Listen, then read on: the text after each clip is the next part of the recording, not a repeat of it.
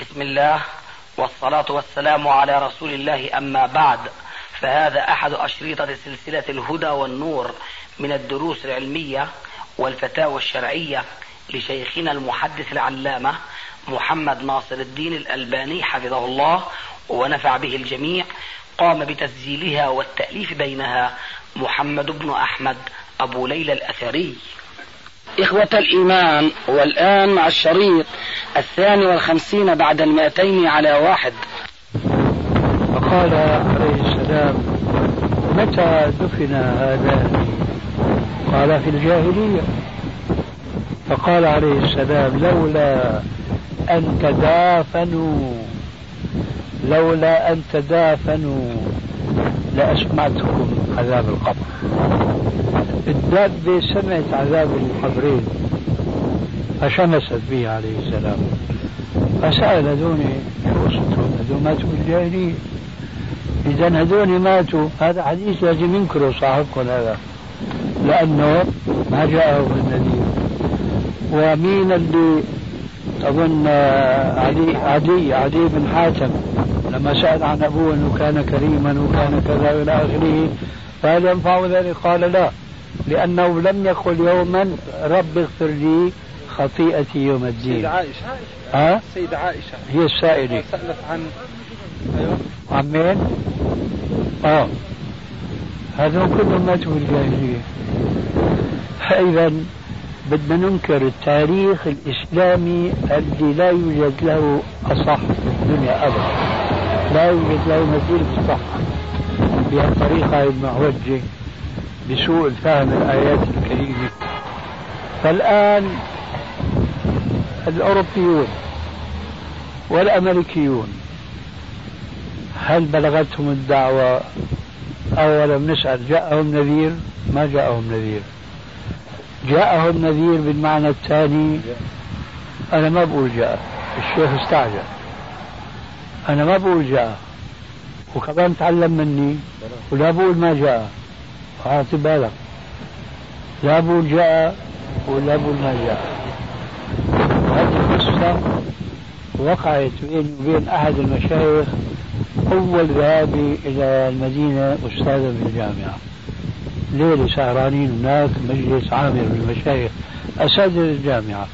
وفي هذا الموضوع فادعى أحدهم لكن في فرق بينك وبينه إنه هو أستاذ وأنت مالك أستاذ. وفائدة ثانية هذا أهم كثير إنه هو ما كان مستعجل مثل حكايتك آه هو كان يعني ثابت. قال جاءتهم الدعوة يا أخي. هي الإذاعات العربية واصل الدنيا كلها هاي القرآن يتلى ليلا نهارا. فتبسمت في وجهي ضاحكا. قلت له يا أستاذ إيه هذا القرآن؟ ما بدك مين يفهمه. العرب ما عندهم استطاعة يفهموه. والله أنا عاجب شو بيعرفون البريطان والألمان وإلى آخره؟ أنه لقد كفر الذين قالوا إن الله ثالث ثلاثة. ما يفهموا شيء. صار نقاش طويل طويل جدا حول الموضوع. الشاهد حتى الإنسان ما يتورط وما يقول جاءهم نذير بالمعنى الثاني أي الدعوة ولا يقول أنه ما جاءهم مش نحن اللي بدنا نحاسب الناس هذول رب العالمين. فمنقول من علم الله منه أنه بلغته الدعوة الإسلامية ثم جحدها كما قال وجحدوا بها واستيقنتها أنفسهم هذا كافر مخلد في النار. ومن لم تبلغه كذلك فليس كذلك. أما بلغتهم نقعد نتناقش لا ما بلغتهم راح أقول لك اللي بالقطب الشمالي والجنوبي بلغتهم شو بيعرفنا والله أنا بقول إنه الألمان يعني مشيت منا بالنسبة لغيرهم ما بلغتهم الدعوة إلا أفرادا قليلين منهم ليه؟ مين اللي بده يبلغ الدعوة؟ الرسول القرآن بيقول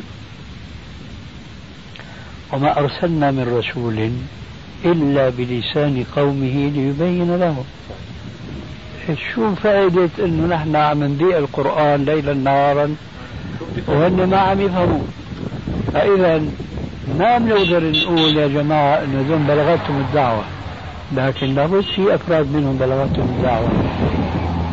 في أفراد منهم لكن هذول أفراد بدك تتصورهم من خاصة القوم. يعني من مثقفيه يعني القسيسين الرهبان. لا شك إنه فيهم ناس عرفوا الحقيقة. ومنهم من آمن وكتم إيمانه. ومنهم من آمن وأعلن إسلامه. ومنهم من كفر والتاريخ يريد نفسه.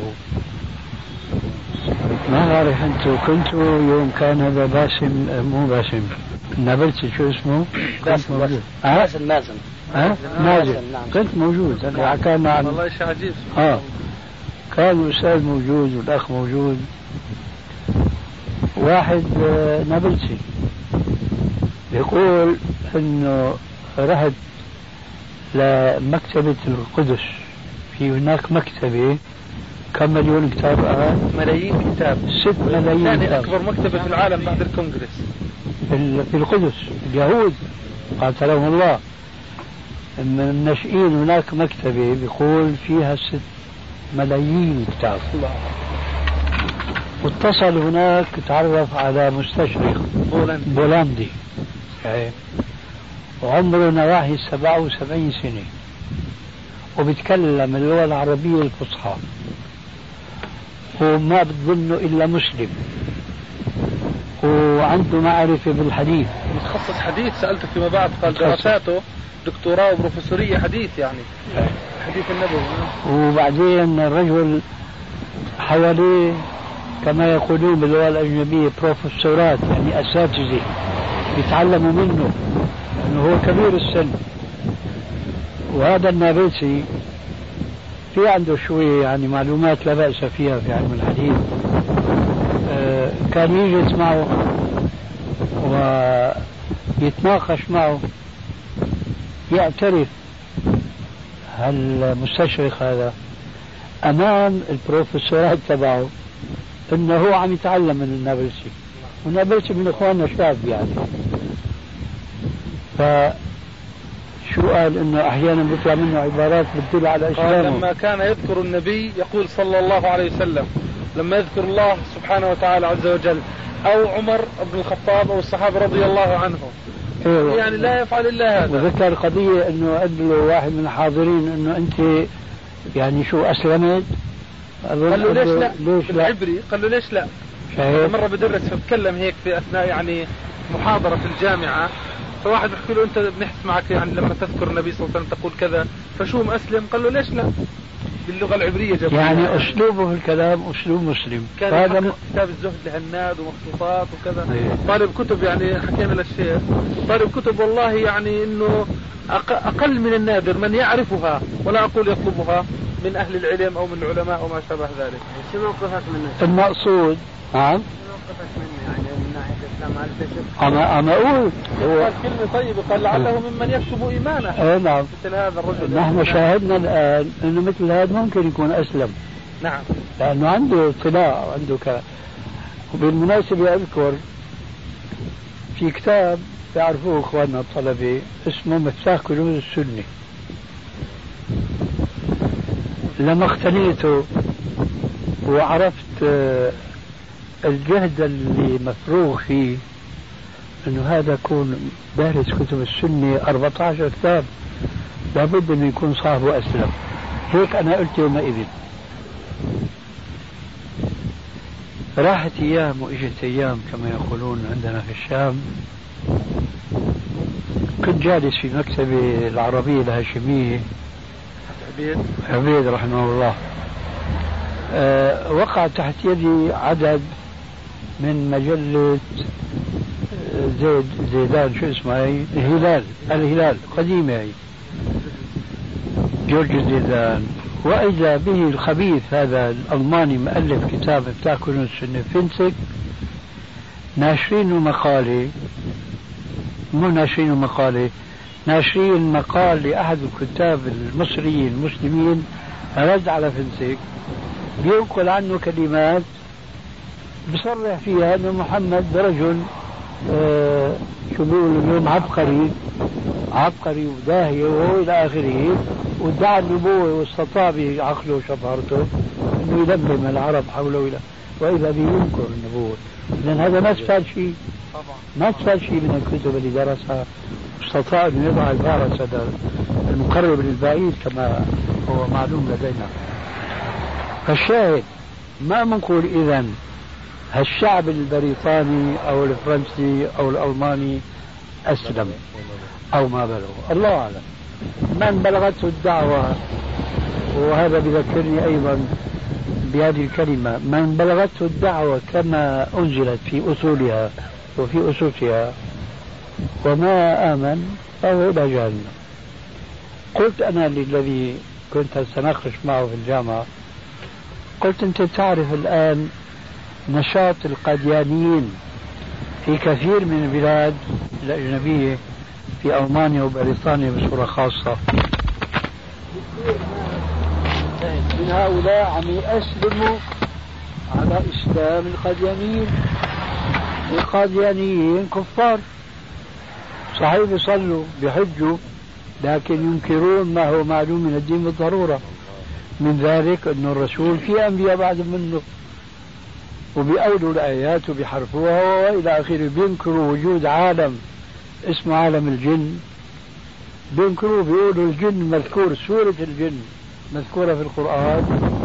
بيأولوها الجن يعني أنا لفظ مرادف للبشر لفظ مرادف للإنس. كما أنه نحن نقول إنس وبشر معنى واحد. شو صار عندنا هن إنس وبشر وجن معنى واحد. بتجيب له الآيات اللي بتقول خلقتني من نار وخلقته من طين بيقول لك هذا مجاز. يعني مش حقيقة خلقوا من نار وذاك. كل تأويل يعني تعطيل لأنه الأمر الحقيقة كما يقول ابن القيم في بعض كتبه المعطل يعبد عدما والمجسم صنما. آه. فهذول عطلوا وأنكروا حقائق شرعية. مع ذلك كثير من الأوروبيين يستجيبون لدعوة هؤلاء. ليه؟ لأنه بيشوفوا في دعوتهم من الإسلام الصافي ما لا يجدونه في التوراة والإنجيل عندهم. هل هؤلاء بلغتهم الدعوة؟ ما بلغتهم الدعوة. لأنه بلغتهم الدعوة من الحرف عن أصولها. لذلك إذا جاء حديث إن أبي وأباك في النار ما في مبرر للتأويل يا جماعة في أن أحاديث تؤدي إلى نفس المعنى بالعشرات إذا أنكرناها معناها أنكرنا الشريعة.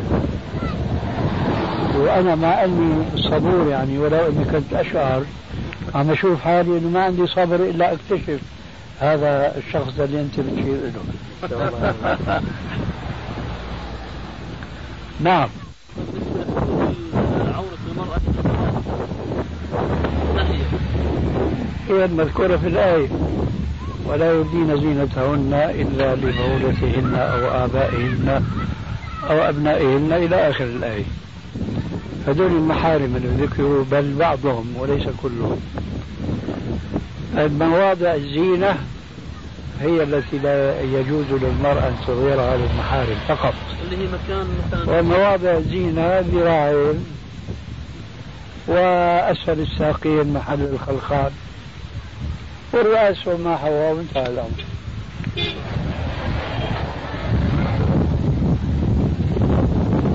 شيخ توضيح لمسألة إذا قام الإمام للخامسة مع أدلتها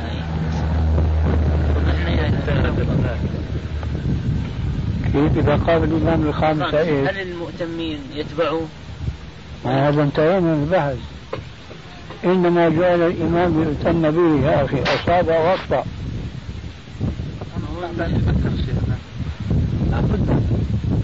هذا شيء آخر. إنما جعل الإمام يؤتم به. لا تستعجلوا على صاحبكم لأني أراه بعد ما اقتنع. أو في نفسه تساؤلات.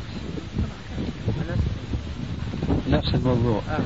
وليش ما هو نفسه؟ نفس نفسه. نفسه نفس. شيخنا يعني هن جاب ركعة زيادة وإحنا علمنا إنه هي الركعة زيادة. آه. كيف نتابعه فيها؟ يعني في أكثر وبقي ناسي في أكثر من إنه أخطأ؟ أخطأ ولا؟ لا عم يسالك أنا أخطأ ولا لا؟ أخطأ. الله يهديك. قل لي يا أخي الله يهديكم تعلموا إيه أو لا. أخطأ طبعا. لا أنا ما عمل لك هيك. عمل لك في أكثر من كونه أخطأ. قل لي لا. شايف شلون؟ بين تقول لا بين تقول أخطأ. لا نفي. أخطأ إثبات. فالجواب لازم يكون إيش؟ نفي ما يكون إثبات. الله يعيني شو أنا بخطئ كثير يعني. الله يعينك علينا شيخ هذا أخطأ جاء برقعه زائده كالذي آه، نقص ركعة. الآن أنا بعكس عليك المثال. سلم الإمام على رأس الركعة الثالثة وهو في صلاة رباعية. أنت ما سلمت. حبست نفسك شوي. لكن قلت له سبحان الله. ربما كررت التسبيح لدرجة إنه بعض المتعصبة راح يقول لك بطلت صلاتك ليش؟ لأنه بتكرارك كأنه عم تقول ما كنت تفهم بقى علي. عم أقول لك سبحان الله سبحان الله. ما رد عليك. شو بتساوي أنت؟ يعني ثاني. أنا بالنسبة لي بسلم. مع. كويس. هو أنت عم تحكي بالنسبة لك كل الحديث ولا بالنسبة لغيرك؟ البعض يعني اللي ما جاوب ما لا جاوبت بالنسبة لي يعني. هذا الجواب. هو هذا الكلام نحن عم نحكي بالنسبة لك بالنسبة لهذول ابدا ما كمان هي اللي بخاف أنا منها؟ شايف شلون؟ فانت بتسلم معه. انت لما سلمت معه مو كنت على يقين انه مخطئ وباقي عليك ركعة. أي نعم. ليش سلمت؟ متابعة له. متابعة له. طيب. الآن تصحيح الموقف شو بس شلون بيكون؟ لما أسلم أنا آه، وبين له أنه مثلا أنه بقي ركعة كما فعل ذو اليدين مع النبي صلى الله عليه وسلم. أحسن. اذا هل اللي أنت كنت عم تخشاه في الصلاة؟ صارت خارج الصلاة؟ ولكنك في صلاة. ها. هي مثل هي ها؟ إجا نذير وما إجا نذير. هو خارج الصلاة وهو في صلاة. وإلا الحديث هذا بيجوز في أثناء الصلاة ما بيجوز لكن الفقهاء الشافعية لهم كلام جميل في الصلاة. وإن كانوا بقى وقعوا في انحراف ثاني الله يهدينا وإياهم. ح- حصروا الكلمات نسيت خمسة ستة. فاذا زادوا عليها بطلت الصلاه المهم فأنت ما تتابع تحقيقا لأمر الرسول. بعد ما بتسلم على النص بعد الدين وغيره. حينئذ الإمام يصحح الموقف وأنت بتفاعل معه بتنتهي المشكلة. وكفى الله من القتال. إذا المشكلة ما بتنحل بطريقة عدم متابعة الإمام فقط لا في كمان طريقة ثانية هي طريقة اتباع الإمام ثم بيان الخطأ بالمواجهة بالمصارعة ثم رجوع لإتمام الصلاة. كذلك هو إذا صلى خمس ركعات بنقوم يا أخي معه. صلى خمسة وسلم يمين ويسار يا شيخ أنت صليت خمس ركعات. صحيح يا جماعة؟ إيه والله. الله أكبر. سجد سجدتين وسلم تسليمتين. وكفى الله من القتال وقد الشهر والركعة اللي زدت معه. لا تظن بتروها باء منثورة تتسجل. فيها قراءة فيها تسبيح فيها تكبير. كل واحدة هاي إلى أجر عند الله تبارك وتعالى. ولو أنها جاءت إيش؟ خطأ. آه. نعم. شيخنا اتق الله يا أخي. حديث الرسول صلى الله عليه وسلم له يعني هذه الصلاة إنما هي تكبير وتسبيح وتحميد لا يصلح فيها شيء من كلام الناس أو من كلام البشر في رواية من كلام الناس. كيف أنت الوجه اللي استحسنته من قبل الشافعية أو بعض الشافعية لكن الست كلمات اللي قيدوهن يعني؟ اي نعم هو عم يقول كلام الناس يعني خذ وأعطي وروحوا وتعالوا إلى آخره هذا كلام الناس. أما الكلام اللي فيه إصلاح الصلاة هذا اللي وقع من الرسول في ذو اليدين اللي كان فيها أنت تعرف ذو اليدين طبعا. صار في كلام قالوا له قال لهم أصدق ذو اليدين؟ قالوا نعم. هذا كلام. لكن هذا الكلام لم يكن ككلام الناس وإنما كان لإصلاح الصلاة التي نبه الرسول عليه السلام أنه صلى ركعتين بدل ما يصلي أربعة. أنا الآن أريد أن أعتذر إليكم لأنه الوقت انتهى و... وأنا هذا السؤال من أول قرش نسالك اياه وبنفتح مجال لأخواننا. الله يهديك. ما شاء الله. ما سألت ولا سؤال؟ هو كان كان يأجل السؤال هذا بالذات أيوه. حقيقة أنه حصل عليه مشكلة في المسجد إيه بس بكمل بقى أنا عذري يعني. فأنا الآن بدي أمشي بدي لحق الصلاة في بلدي. لأنه بسبب وجع الركب فلابد من استعداد. الله يحفظكم. فإن شاء الله سؤالك مو طويل. لا مش طويل. تفضل. آه، بالنسبة لصلاة التسابيح نعرف أن الرسول صلى الله عليه وسلم علم آه، العباس هذه الصلاة ولكنه ما صلاها وقيل أنه لم يرد عن الصحابة أنهم صلوها جماعة وأنه لم يرد دليل أنهم صلوها بعد ال 11 ركعة في رمضان. جماعة. فكيف نقدر نرد على أخوان الذين يقولوا عن هذا الأمر وبدعة هذا الأمر أفصح اسم الإشارة ما هو؟ فعل الصلاة جماعة بعد بعد ال 11 بالإضافة إلى أن الرسول ما صلاها ولا نقل عن الصحابة أنهم صلوها جماعة. إيه فكيف إحنا ما نصليها جماعة وندعو إليها؟ وأنا ما علمت أنكم تصلونها جماعة. نعم. أنت بتصليها جماعة؟ نعم صليناها أكثر من مرة شيخ. على ذمة أبو مالك. على ذمتكم ما كنت معنا ولا أنا متهيألي. أعوذ بالله. والله مشكلة أيوة. ارجع بسرعة وتتوقف. الله يهمك ذاكر يعني الله يبارك فيك صلاة الجماعة صلاة الجماعة. تسابيح نفس الوزن تراويح يلا تفضلوا. تسابيح عند أبو مالك. صليناها أكثر من مرة. صلاة تسابيح تشرع كصلاة سنن لوحده. كل واحد لوحده. وفي البيت. يعني أنت ما صليتها معانا شيخنا؟ أعوذ بالله. أستغفر الله. سؤال شخصي. عمرك صليت التسابيح؟ آه. صليت. شيخنا هذا سؤال شخصي. يعني يتعلق بشخصي. بسم الله الرحمن الرحيم إذا هو بدعة جماعة. اي نعم. والله إحنا نقلنا عنك يا شيخ إنك صليتها معنا. سامحك الله.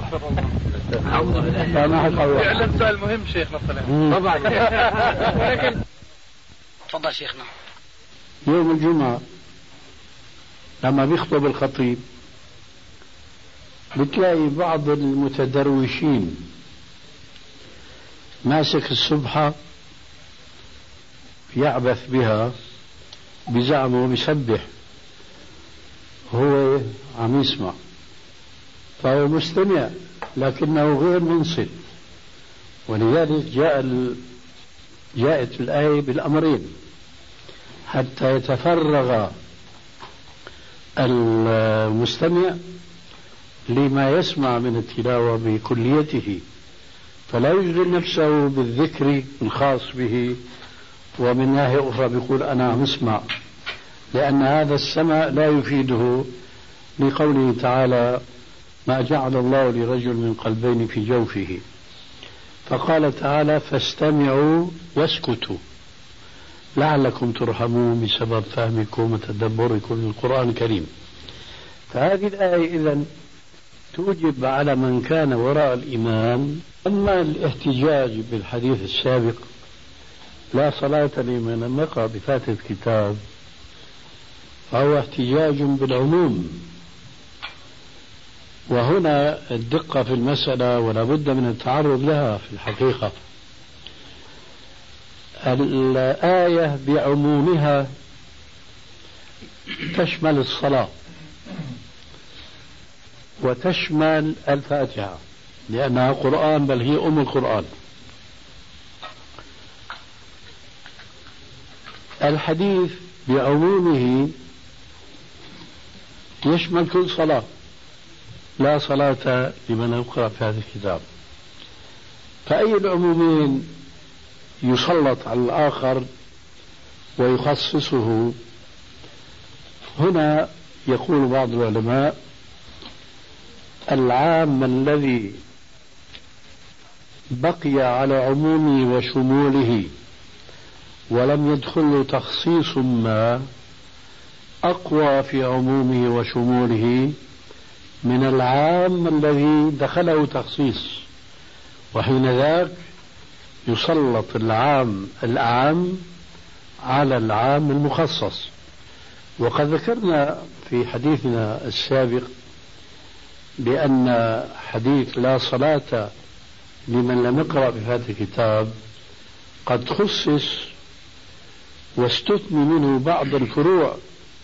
ذكرنا من ذلك الذي المسبوق الذي أدرك الإمام راكعا. فقلنا إنه يعتبر قد أدرك الركعة مع أنه ما قرأ الفاتحة. فماذا فعل العلماء بحديث لا صلاة؟ قالوا لا صلاة لمن لم يقرأ بهذا الكتاب إلا من أدرك الإمام راكعا فتكون قراءة الإمام قراءة له. إذا حديث لا صلاة عام مخصوص أي ضعف عمومه. كذلك مثلا حديث الذي أسلم حديثا لا يحسن قراءة الفاتحة لكن يسبح كما ذكرنا أيضا هذا بشيء من التفصيل. فتكون صلاته صحيحة أيضا على الرغم من أنه لم يقرأ فاتح الكتاب. فماذا يقال؟ لا صلاة لمن لم يقرأ بفاتح الكتاب إلا الأعجم الذي لا يحسن قراءة الفاتحة. أما الآية فلم يدخلها أي تخصيص إطلاقا. حينئذ تستثنى آه، يستثنى من الحديث من كان يسمع التلاوة إعمالا للآية وتخصيصا للحديث. ومن العجيب أن هذا المذهب قد وضح للفريق الأول الذي قال بوجوب القراءة حتى في الجهرية.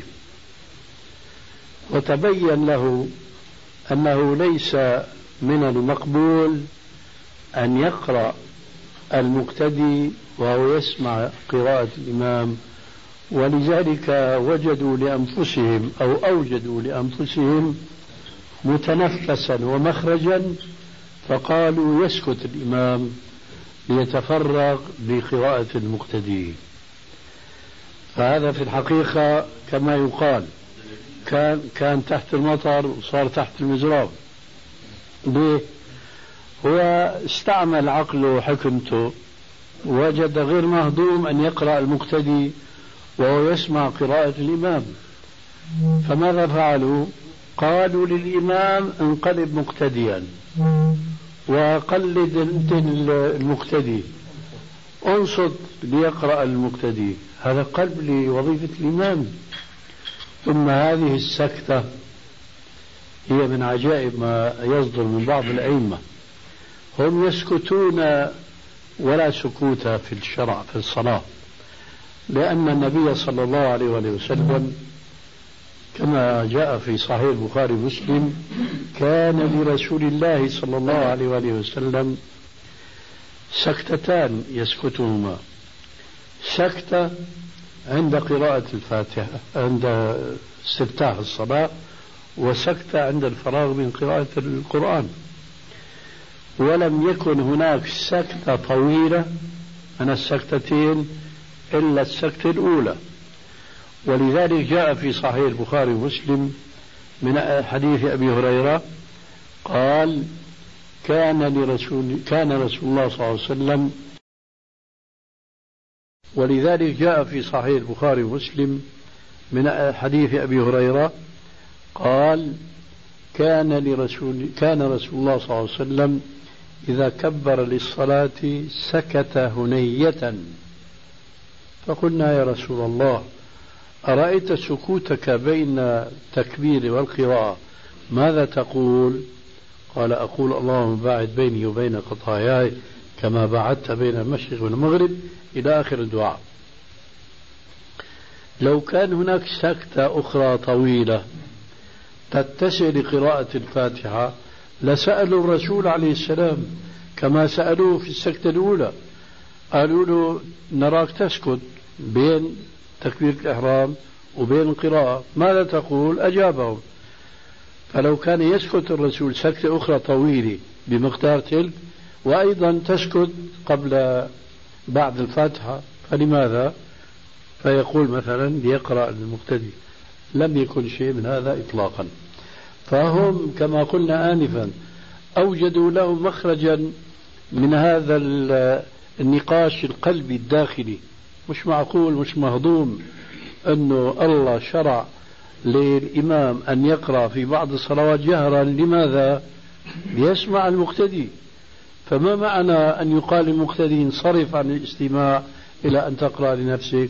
مش مقول هذا. إذا ماذا نفعل؟ نوجد سكتة طويلة. مع ذلك هذه السكتة الطويلة ما التزموها؟ كثير من هؤلاء الذين يسكتون بيسكتوا نص سكتة. لا يكاد الواحد يقرأ نصف الفاتحة وإذا به بدأ بقراءة. لك يا سكوت بالمرة حتى يقرأ الفاتحة بكاملها. يا لا تسكت امشي بالقراءة. وهذا طبيعة الإحداث في الدين. ما تكمل مع الإنسان.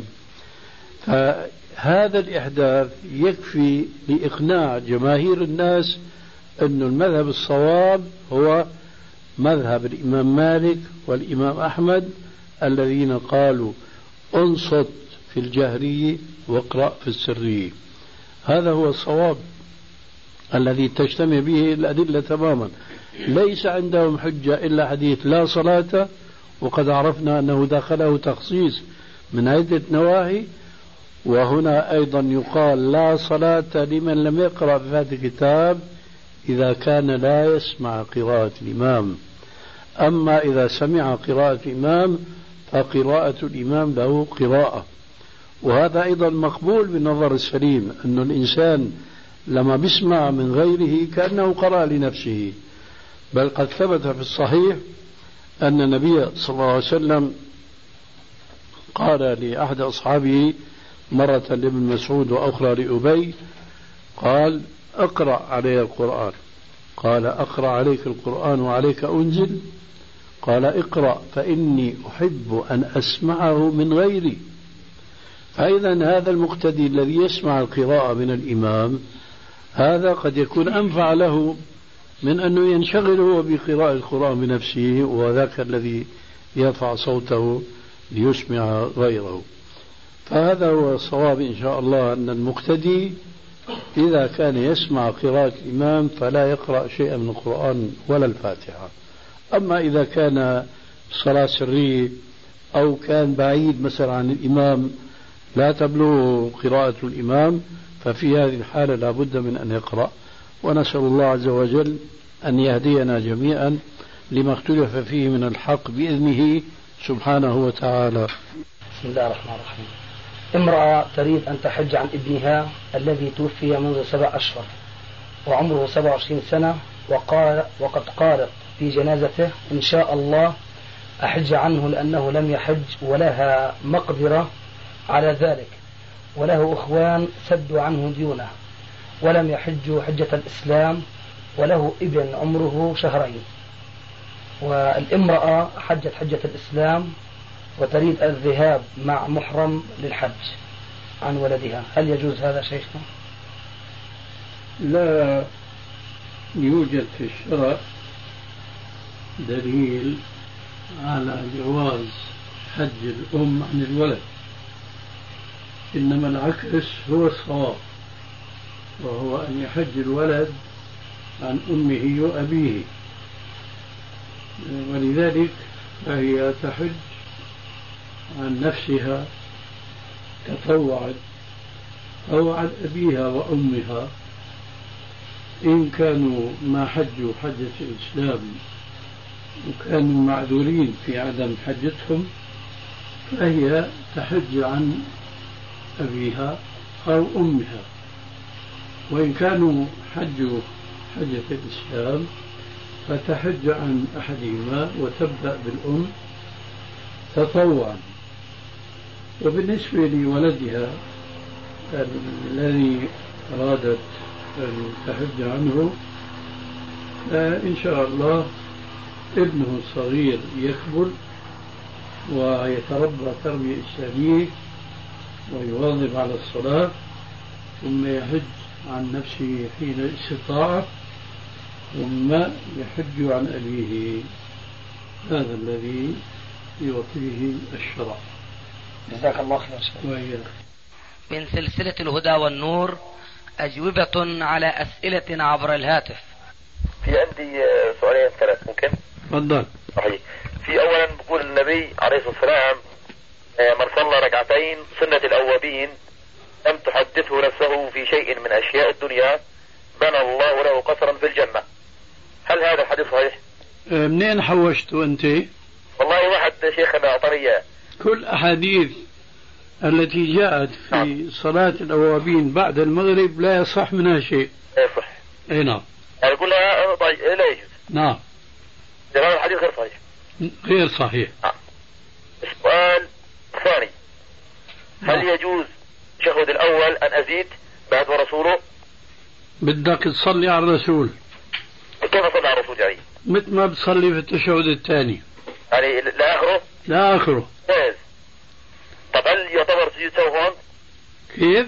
سهو سجود سهو؟ نعم الله يهديك شو سجود سهو؟ نقول لك لازم تصلي على الرسول آه لازم نعم اذا لا يجوز نعم طيب سيدي آه, آه، آخر سؤال آه هل يجوز التبرع للنصراني بالدم؟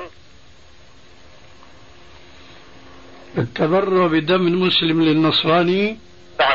آه النصراني بحاجة إلى دم. أيوه. هل يجوز لي اتبرع عن له؟ في مودة وصداقة بينك وبينه؟ نعم طبعا أكيد طبعا. بعرفش يعني كيف.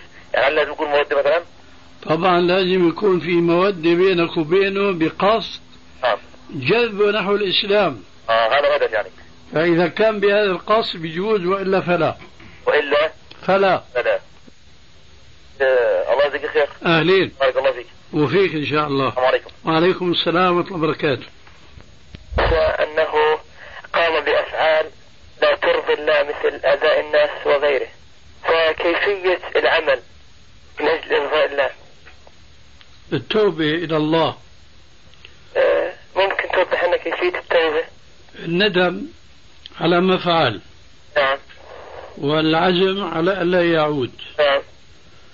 والإقلاع عن الذنب مباشرة. نعم جزاكم الله خير. وإياك. السلام عليكم. وعليكم السلام ورحمة الله. آه المعروف إنه إحنا نطلع بالطائرة على أمريكا يعني هيك نظامهم في نهار. فبيستمر النهار علينا يعني ما بيأتي ليل. فمثلا بدي أصلي آه، الظهر والعصر جمع تقديم أو جمع تأخير. فما بيأتي علي المغرب ولا عشاء. بيرجع نفس الوقت نفسه الظهر والعصر علي مرة ثانية. فبصلي الصلاة بوقتها يعني الظهر والعصر طبعا بتسقط عن المغرب والعشاء ولا في يعني آه، حل آخر. يقول الرسول عليه السلام لا صلاة في يوم مرتين. أي نعم. فما دام أنت صليت فرضك في الوقت المشروع ظهرك وعصرك أي نعم.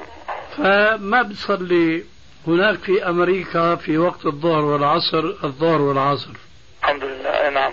وإنما عليك تتابع مواقيت البلد اللي أنت فيها. على ساعتي وتصلي على والعشاء. على إيش؟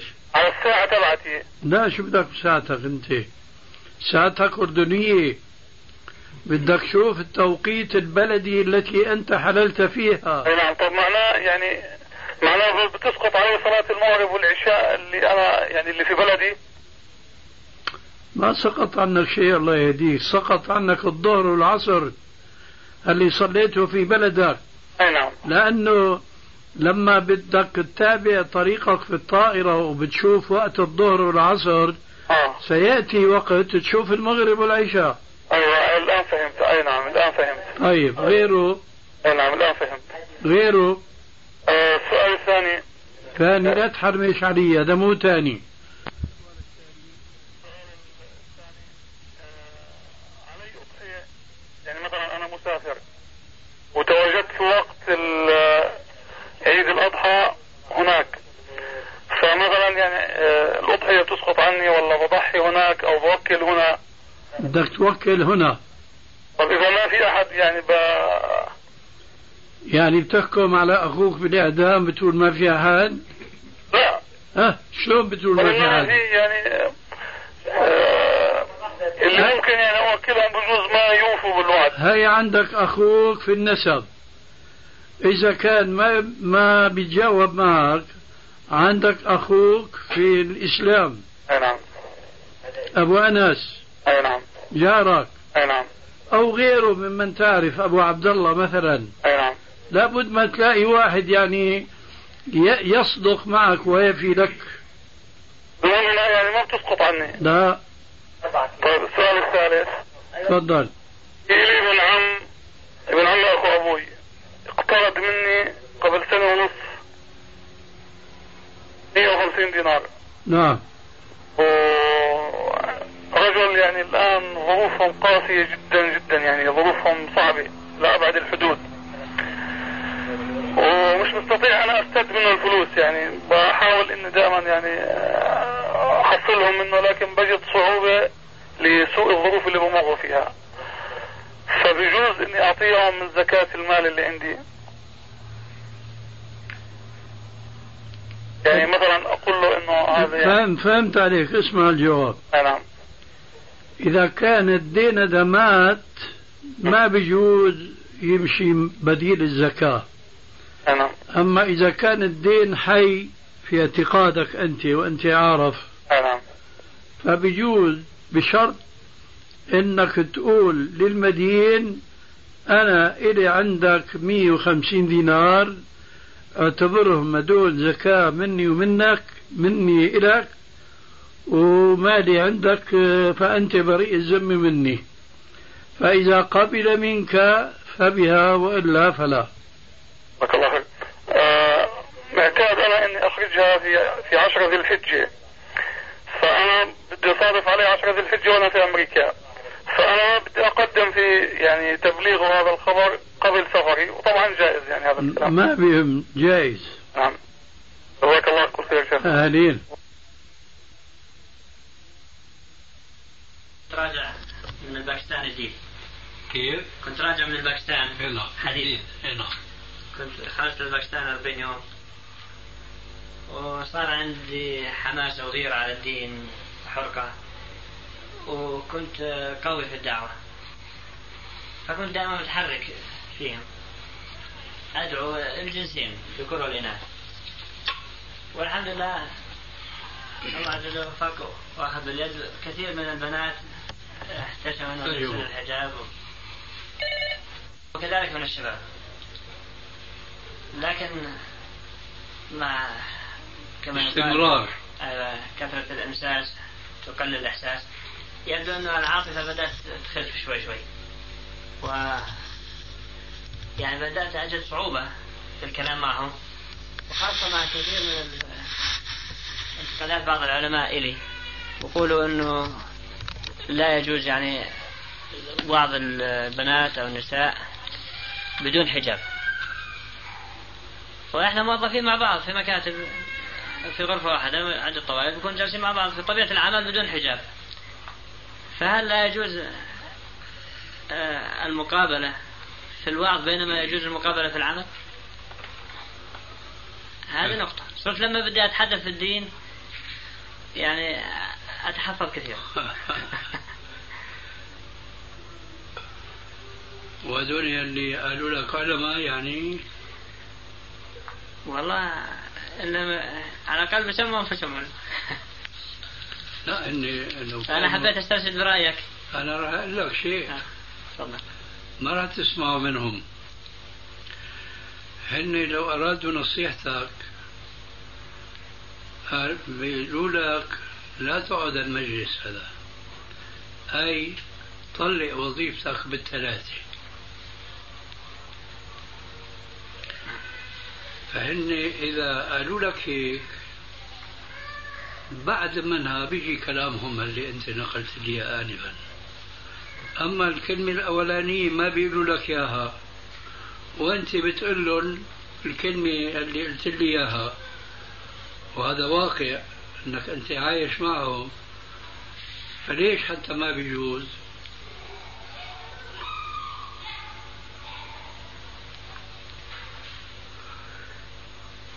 يمكن الأمر يحتاج إلى توضيح أليس كذلك؟ تفضل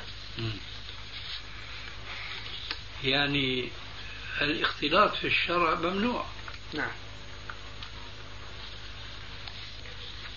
وهناك فرق بين إنسان باستطاعته أن لا يختلط وإنسان آخر يفرض عليه الاختلاط.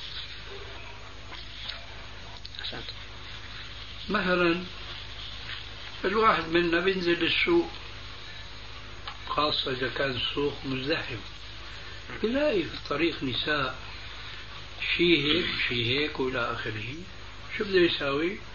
وقل للمؤمنين يغضوا من أبصارهم ويحفظوا فروجهم. نعم. لكن إنسان يريد أن ينتمي لدراسة علم ما إلى جامعة ما وتدريس فيها مختلط. هنا لا يجوز له أن يطلب هذا العلم بهذا المختلط لأنه الله مو مكلفه أنه يرمي بنفسه في اللجة. قد ينجو وقد لا ينجو.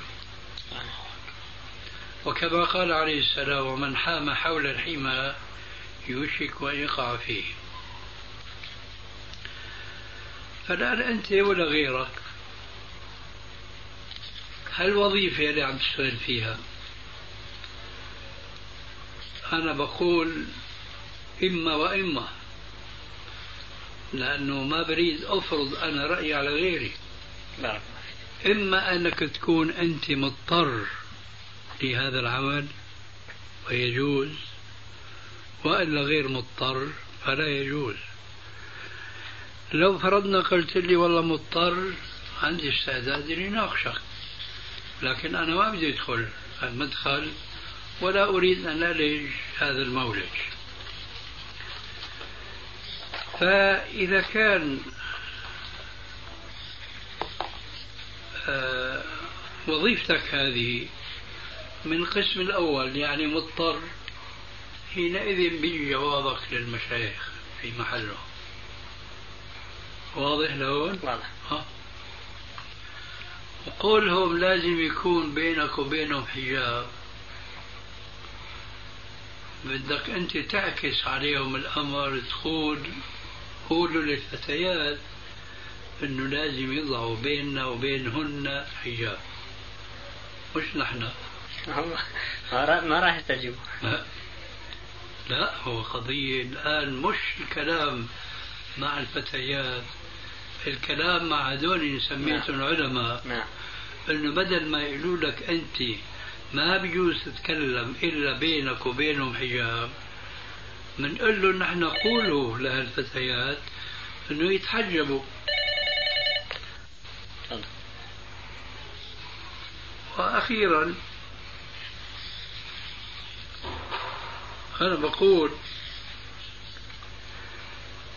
بدون ما أدخل بتفاصيل أنت مضطر أو غير مضطر لريثما يتسنى لك عمل شرعي أكثر من الذي أنت فيه وفي حكم عملك هذا كما قلت آنفا. فأنت مجتمع مع الجمع شي شباب شي شابات شي شبان شي فتيات إلى آخره. ما أرى مانعا أبدا أنك تأمر بالمعروف وتنهى عن المنكر مع غض البصر. منهم من مضى علينا؟ كتاب الله أبو ليلى عندك فوق. منهم من مضى علينا معه حوالي ثلاث سنوات؟ والنصائح والمواعظ متتالية ولكن استجابة ما في. الله أكبر. وبعضهم أشتغل معه يعني في نفس المهنة عمل ميداني وعمل نعم، مكتبي. نعم. وخلال العمل الميداني في النهار الساعة 10 11 يوميا الميل على المطعم نفطر. فمثل هذا وهو مكب على المعصية. ورافض الاستجابة هل يجوز الأكل معه مأكلته ومشاربته أنت مستمر في نصيحته ولا تركته؟ مستمر إيه، كيف ما بيجوز؟ هذا من جملة استمراريتك أنك تواكله وتشاربه وتناصحه واضح؟ واضح ها؟ لكن لو فرضنا لا سمح الله إنك يئست منه ونفضت إيدك منه هذا ما, ما لازم بعد خالطه بالمرة. لا الحمد لله ما وصلنا ليأس الحمد لله. وذلك ما نبغي. ولذلك فأكلك وشربك معه جائز تماما. في بعض الزملاء آه، من طبعه الفكاهة والمرح وأحيانا آه، تكون الفكاهة على شكل استهزاء وسخرية بالدين. الله أكبر. آه، مثلا استهزاء باللحية بالثوب آه، استهزاء بالمتدينين بشكل عام. الاستهزاء بالدين يعني على أساس أنه مدير قديم وموظف. ف أيهما أفضل أن نساير ونداري بالكلام اللطيف ولا نضغط عليه ونشد عليه بالكلام. نشدد عليه. هذا بارك الله فيك بيختلف. إذا كنت حديث عهد الاتصال به. لا قديم. ها؟ قديم. طيب. إذا كنت قديم الاتصال به فلا بد أنك يعني أسمعته ما يجب له عليك من النصيحة. الحمد لله ما قصرت معه. كويس. لكن أريد الأسلوب الأمثل أنا حتى جيد. جيد في الكلام. فأنا أقول لابد أنك أسمعته. ما يجب من النصيحة والموعظة الحسنة. فنفس الكلام اللي قلت لك اياه بالنسبة للشخص اللي بتعيش أنت وياه في عملك قلت لك أنه إذا يئست منه لا أيضا نفس الكلام يقال لك بالنسبة هذا النوع الثاني. فأنت نصحته مرة بعد مرة وكرة بعد كرة فإذا وصلت إلى اليأس منه وتنفض إيدك منه فأعمل له اللازم بقى من الكلام اللي بيجرحه وبيأدبه لأنه كما قيل العبد يخرع بالعصا والحر تكفيه الإشارة واضح؟ واضح.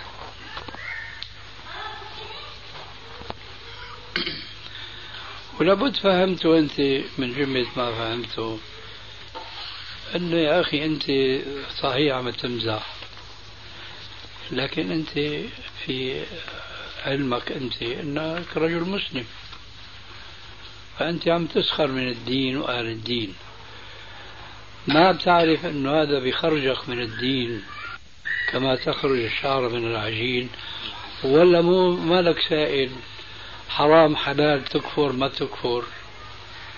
على ضوء ما بسمعك بدك سمعه بقى. إذا قال لك لا أعوذ بالله أنا ما بريد كذا إلى آخره فتعمل الدين معه. وإذا بتشوف منه لا مبالاة فتقسو عليه. لا هو من الجزء الأول اللي ذكرته لكن متأمل دائما برحمة الله وبعفو الله قول إن الله غفور رحيم. إيه لكن بتسموا كمان إنه من تمام صفة الله أنه شديد العقاب. سمعنا إياها هو مصر على الأولى. إيه نعم. الآية شو بتقول؟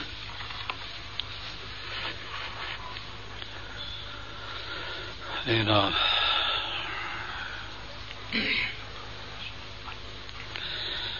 ليس بأمانيكم ولا أماني أهل الكتاب. من يعمل سوءا يجزى به. بدك تقرأ سمعه بهالآية هذه. وهناك حديث يدندن حول هذا المعنى بلفظ آخر. معناه صحيح لكن ما هو ثابت عن الرسول عليه السلام فأنا أذكر لنرمي بما أذكر عصفورين بحجر واحد. أولا ذكركم بأن هذا الحديث ضعيف لأنكم لابد تسمعوه من الخطبة كثير. ثانيا معناه جميل فإذا أردنا أن نعظ الناس مثل هذا الرجل اللي أنت عم تتحدث عنه الآن بنقول له أنه في الحكم الكيس من دان نفسه وعمل لما بعد الموت والعاجز من أتبع نفسه هواها وتمنى على الله الأماني فهذا النوع من البشر لا بالآية عمل ولا بالحديث ولو كان ضعيفا يعتبر. شيخي اليوم حدث معي شيء لعل إن شاء الله نستفيد من الأخ الفاضل. بعرض أحد